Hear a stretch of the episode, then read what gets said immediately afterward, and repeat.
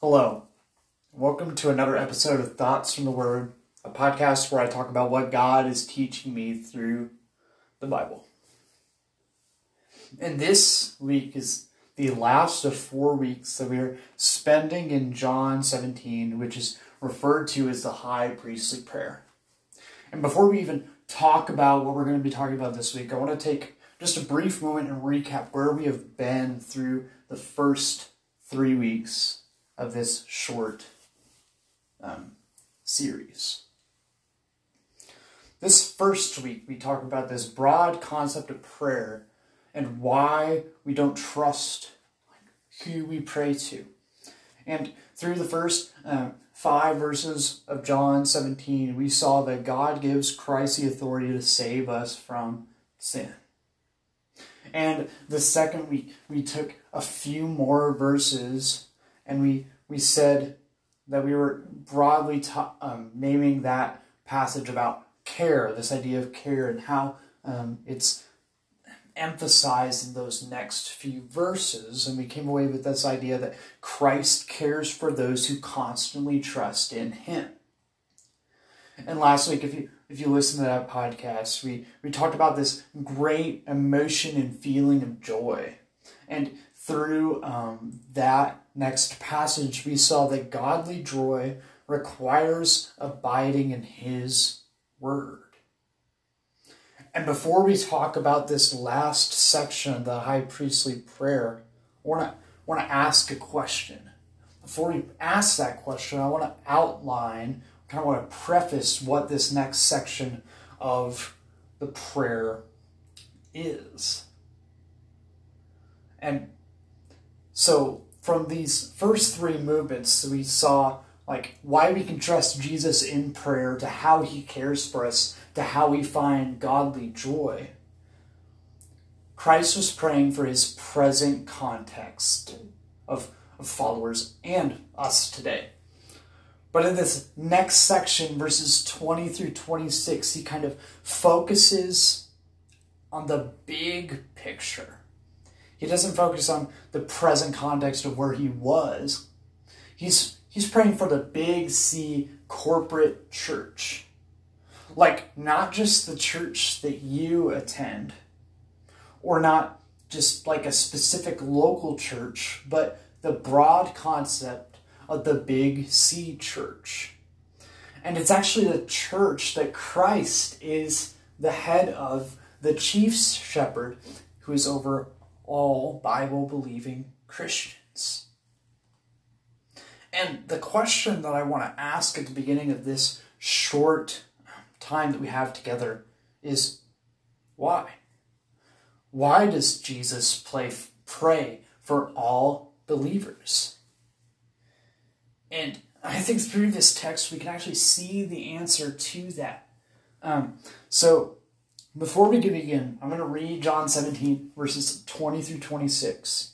And then I'm going to pray for us, and we're going to dive right into the scripture. The last few verses of John 17, right before Jesus was betrayed. I do not ask for these only, but also for those who will believe in me through their word, that they may all be one, just as you, Father, are in me, and I in you, that they may also be in us so that the world may believe that you sent me. The glory that you have given me, I have given to them, that may be one, even as we are one.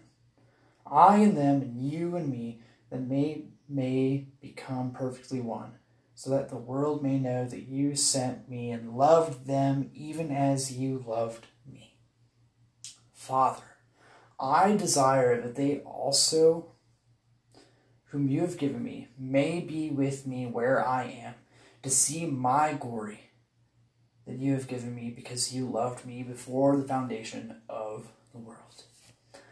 O righteous Father, even though the world does not know you, I know you, and these know that you have sent.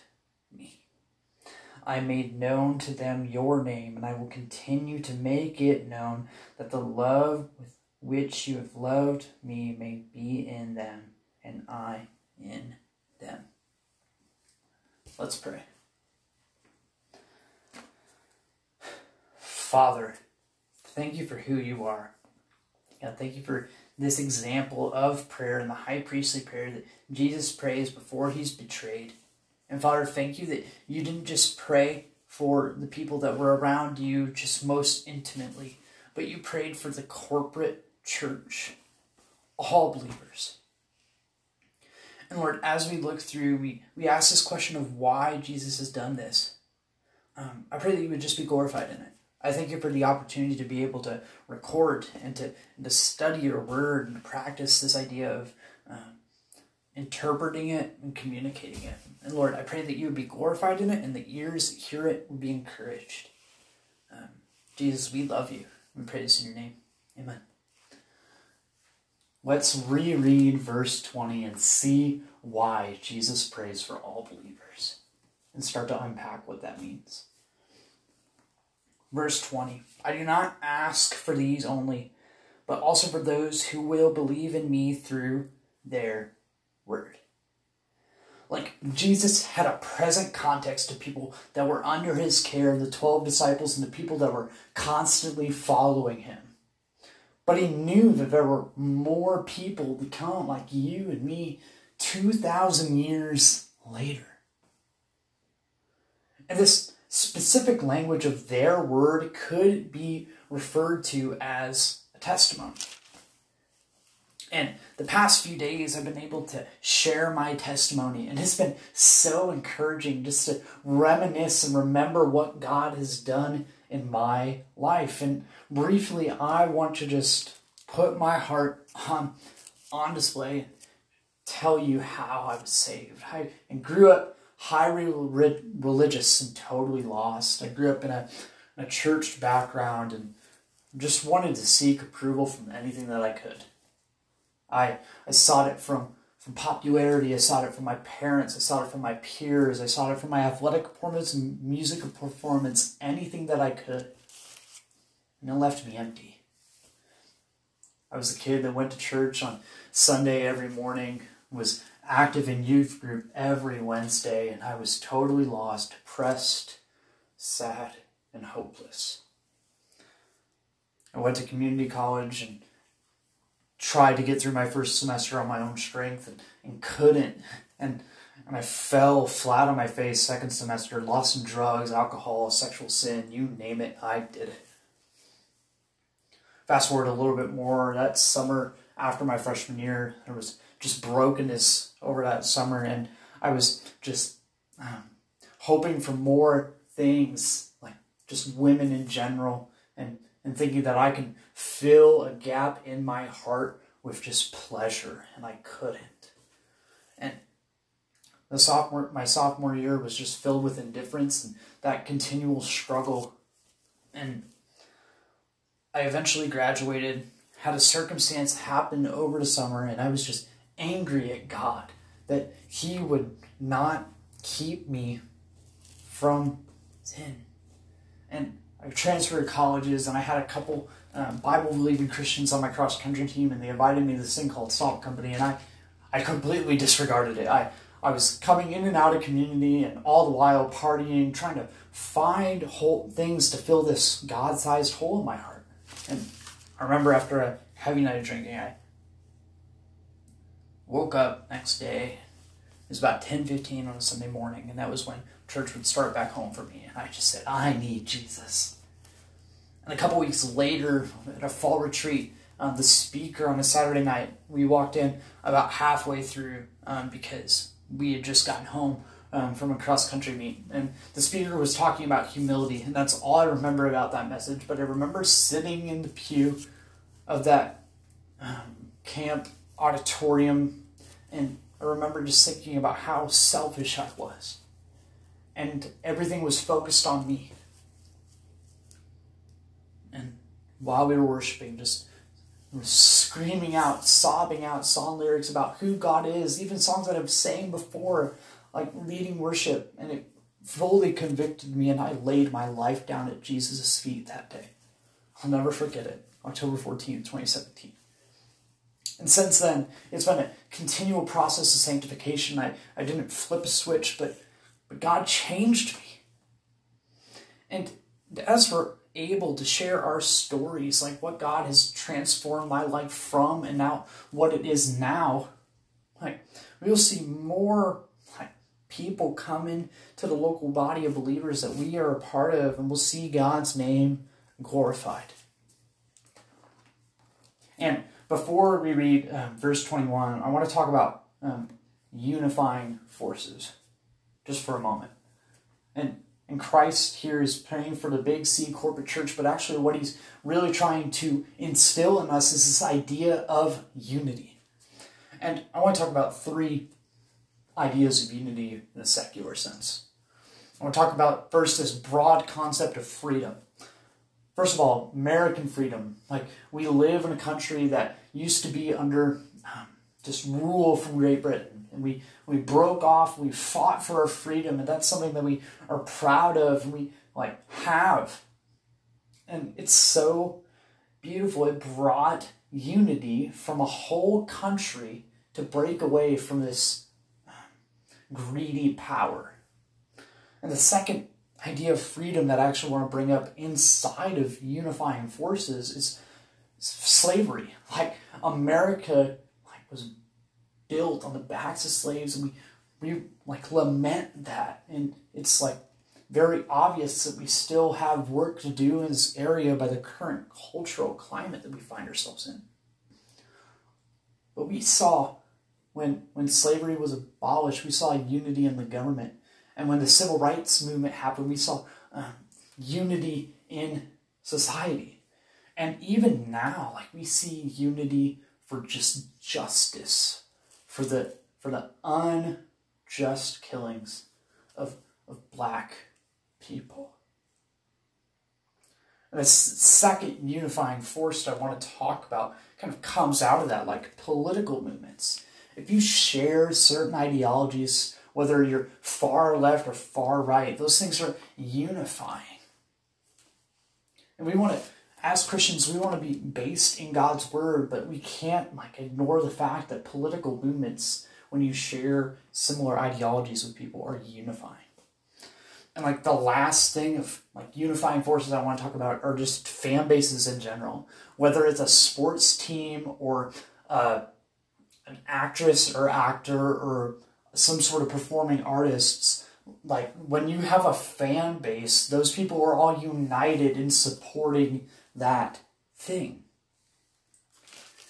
Like unlike these finite concepts of unity the biggest source of unity that we see as christians comes in the next verse of this prayer. Would you read verse 21 with me?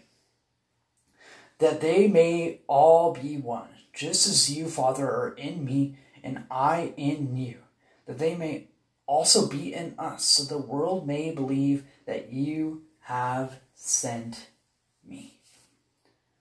Like God and Jesus have this oneness in them that pro- like promotes this idea of unity. Like in one of the epistles that Paul wrote, uh, this letter to the church in Philippi, I want to take a moment to read chapter 2, verses 5 through 8. And this is Paul just encouraging the Philippians in their faith and talking about the example of what Christ has done for us. Paul says this in Philippians 2. He says, Have this mind among yourselves, which is yours in Christ Jesus, who, though he was in the form of God, did not count equality with God a thing to be grasped, but emptied himself by taking the form of a servant. Being born in the likeness of men and being found in human form, he humbled himself by becoming obedient to the point of death, even death on a cross. And this passage in Philippians 2 is a beautiful truth to hold on to as we hope, hold on to and hope in as we know we are being prayed for as a big C church. Like God's word can be trusted, and the atoning work of Christ on the cross can be trusted. Continue to read verse 21 of John 17 with me. It says that they may all be one, just as you, Father, are in me and I in you, that they may also be in us, so the world may believe that you have sent me. I want to talk about this idea of being sent. As we hold on to this idea of God and Christ having unity, we must also understand that we are sent just as Christ was sent. I want to talk about what it means to be sent for just a moment. In the Greek, this word that's translated as sent in the ESV um, can also be translated to be sent out. So sending people out, not just sending them in. And this is highlighted in what Christ says before he ascends to be with the Father. Like after Jesus beat death and conquered death, he, he gave us a mission. And he said, Go out into all the world and make disciples of every tongue, nation, baptizing them in the name of the Father, the Son, and the Holy Spirit. And Jesus also says that He'll be with us till the end of the age. And that's such a beautiful truth to hold on to. And as we continue to sift through this final stanza of prayer, let's just sit and soak in it and see what Jesus has for us. Read verses 22 and 23 with me. The glory that you have given me, I have given to them, that they may be one even as we are one. I and them, and you and me, that they may become perfectly one, so the world may know that you sent me and loved them even as you loved me.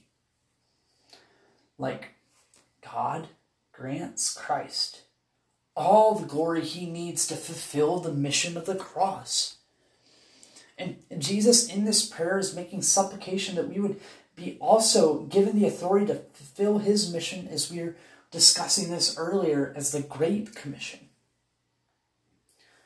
Um, but later in these verses, Jesus interjects this idea of Christian unity. In verse 23 specifically, it reads, I and them, and you and me, that they may become perfectly one, so the world may know that you sent me and loved them as you loved me. And while churches of all denominations and just ideas have differences, if they align on the kingship of Jesus, the Holy Scriptures, and salvation by grace through faith, we must pursue this idea of unity with other Christians. And all of this, this idea of pursuing godly unity with other believers, it's supposed to be in this idea of love. And exemplifying this idea of Christian unity in love gets God a tremendous amount of glory and fame as we fulfill the Great Commission. We continue to sift through and to read this last portion of this prayer, would you just examine your heart and see what God is trying to tell you through this passage? Verse 24 says this Father, I desire that they also, whom you have given to me, may be with me where I am, to see my glory that you have given to me because you loved me before the foundation of the world. Like Jesus desires or he wants us, like he desires and wants us to fellowship and to communicate with him. And there are two different ways that we can do that. Firstly, we can do that, like we can communicate and fellowship with God by his word. Like last week, we talked about how, how godly joy requires abiding in the Bible. And we do that by just daily reading and daily filling ourselves up with this idea that God's word can be trusted. And the second thing that we can do is we can communicate with Jesus through prayer. Like the first week that we talked about, like why that we don't pray big prayers is that we don't trust Christ all the way. And we saw that like we can trust Christ because God gives him the authority to save us like from sin And he did that for us on the cross. It reminds me of this verse in Colossians. Um, Paul's writing another letter to the church, a different church in Colossae. And specifically, chapter 2, verses 6 and 7 say this Therefore, as you received Christ Jesus the Lord, so walk in him, rooted and built up in him, and established in faith as you were taught, abounding in thanksgiving. Like this idea that Colossians 2 6 through 7 is trying to get at is that we need to be firmly planted in who Christ is. Like the words in him, like or referring to Christ, it's used multiple times. Like it's used three times in this in those two verses. Like Paul is trying to communicate something to this church in Colossae that we need to be so rooted in Christ that we cannot be pulled up out of who he is.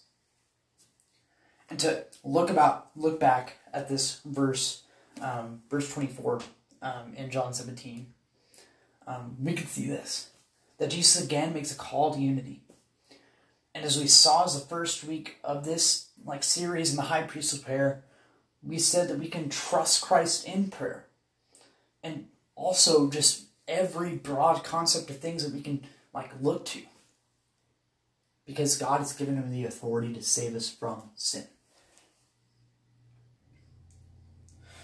I want to talk about time uh, when I did something so stupid.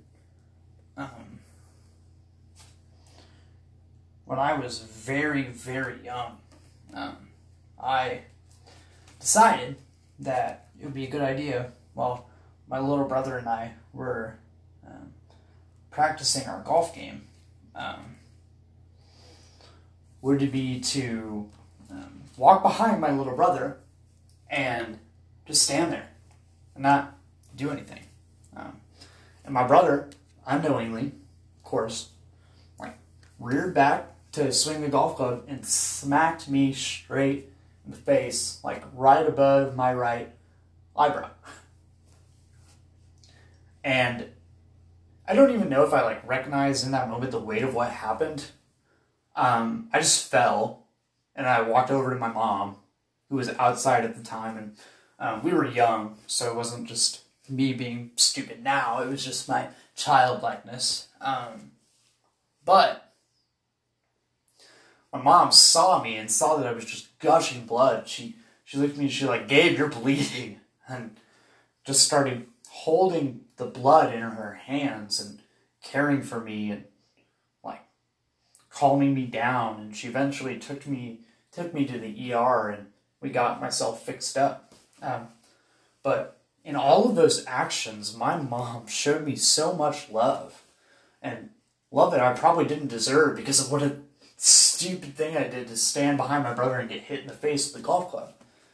Um, but unlike this example of what like love my mom had shown me, Christ like finishes this high priestly prayer um, with a just beautiful few sentences. Um, we need to um, read verses 25 to 26. They say this O righteous Father, even though the world does not know you, I know you, and these know that you have sent me.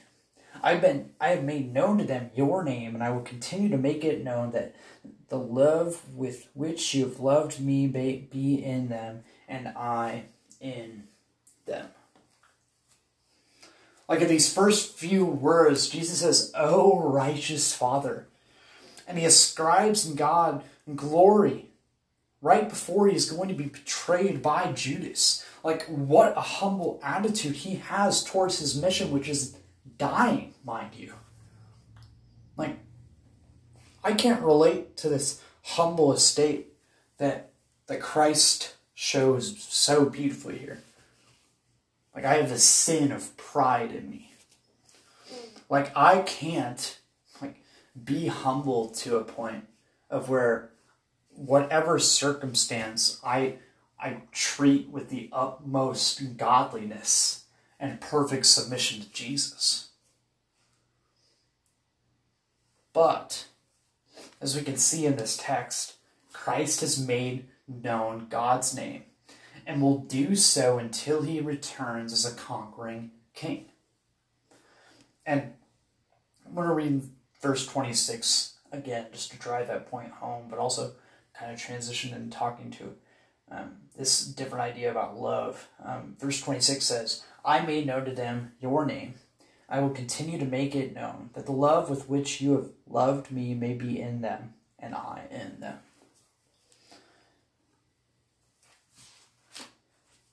Um, would you read um, another different Pauline epistle, um, 1 Corinthians 13? I'm just going to read it in its entirety. It says this If I speak in the tongues of men and of angels, but have not love, I'm a noisy gong or a clanging cymbal. If I have prophetic powers, understand all mysteries and all knowledge, if I have all faith so as to remove mountains, but not have love, I'm nothing. If I gave away all I have, deliver up my body to be burned, but have not love, I gain nothing. Love is patient, kind. It does not envy or boast. It is not arrogant or rude. It does not insist on its own way. It's not irritable or resentful. It does not rejoice at wrongdoing, but rejoices with truth. Love bears all things, believes all things, it hopes all things, and it endures all things. Love never ends. As for prophecies, they will pass away. As for tongues, they will cease. As for knowledge, it will pass away. For we know in part, and we prophesy in part. But when the perfect comes, the partial will pass away. When I was a child, I spoke like a child. I thought like a child. I reasoned like a child. When I became a man, I gave up my childish ways. For now we see in a mirror dimly, but then face to face. Now I know in part, and I shall know fully, even as I will be fully known. So now faith, hope, and love abide, these three. But the greatest of these is love. This idea that 1 Corinthians 13 is, is driving home is sacrificial love. Best form of sacrificial love is what Christ did on the cross. He had unity with God and saw Israel like sin and rebel for, for years. And God was like, now is your time. He was sent a humble servant as a child, and he lived a perfect life, and he died the death that we deserve on the cross for our sin. But he is coming back. And that's a beautiful truth to hold on to.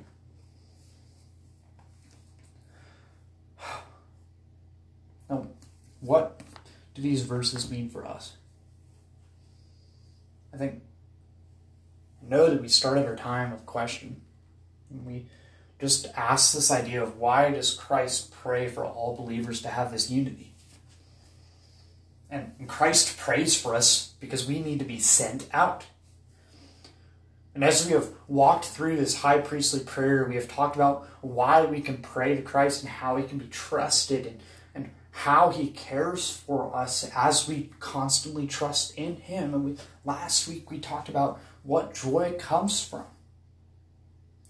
And these things are not just for us to, to feel good and to feel all warm and fuzzy and to say, oh, yeah, Jesus, like, thank you for making me feel good. No, it's for us to be sent out to give good, to give the good news of the gospel to everyone.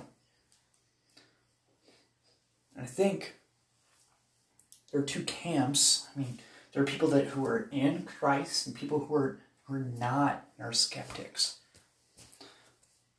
And I want to talk to the people who are in the family of God, who Christ was praying for to have this unity among themselves. And and believer, I want you to make every effort to live as Christ. And that means being humble. That means sacrificially loving people. Like that's living out your faith practically so people would ask about the hope that you have. And you can you can tell other people about what Christ has done for you. And and, and a witness to people who don't yet know. Non-believers, people who, who are skeptics or who are searching or don't fully trust who God is. Thank you so much for making it this far. I think it's so admirable that you're even considering these things and thinking about them. But I would give you just a simple ask. And just give your life over to King Jesus. Have a testimony. Be able to proclaim that you have been brought from death to life. And your life will be forever changed. It won't be perfect. It will actually be hard. But in eternity, when we have unity with God again, it will be so, so worth it. Guys, thank for thank you so much for, for listening to this episode of Thoughts from the Word. Thank you for journeying journeying through with me of the high priestly prayer. I hope it was encouraged an encouraging time for you. Um, next week, um, we're going to start another four week study through the book of Jonah. And I'm so excited to go through it. Uh, excited to continue to practice idea of communicating God's word to God's people. So with that, guys, thanks for listening. Have a good rest of your day.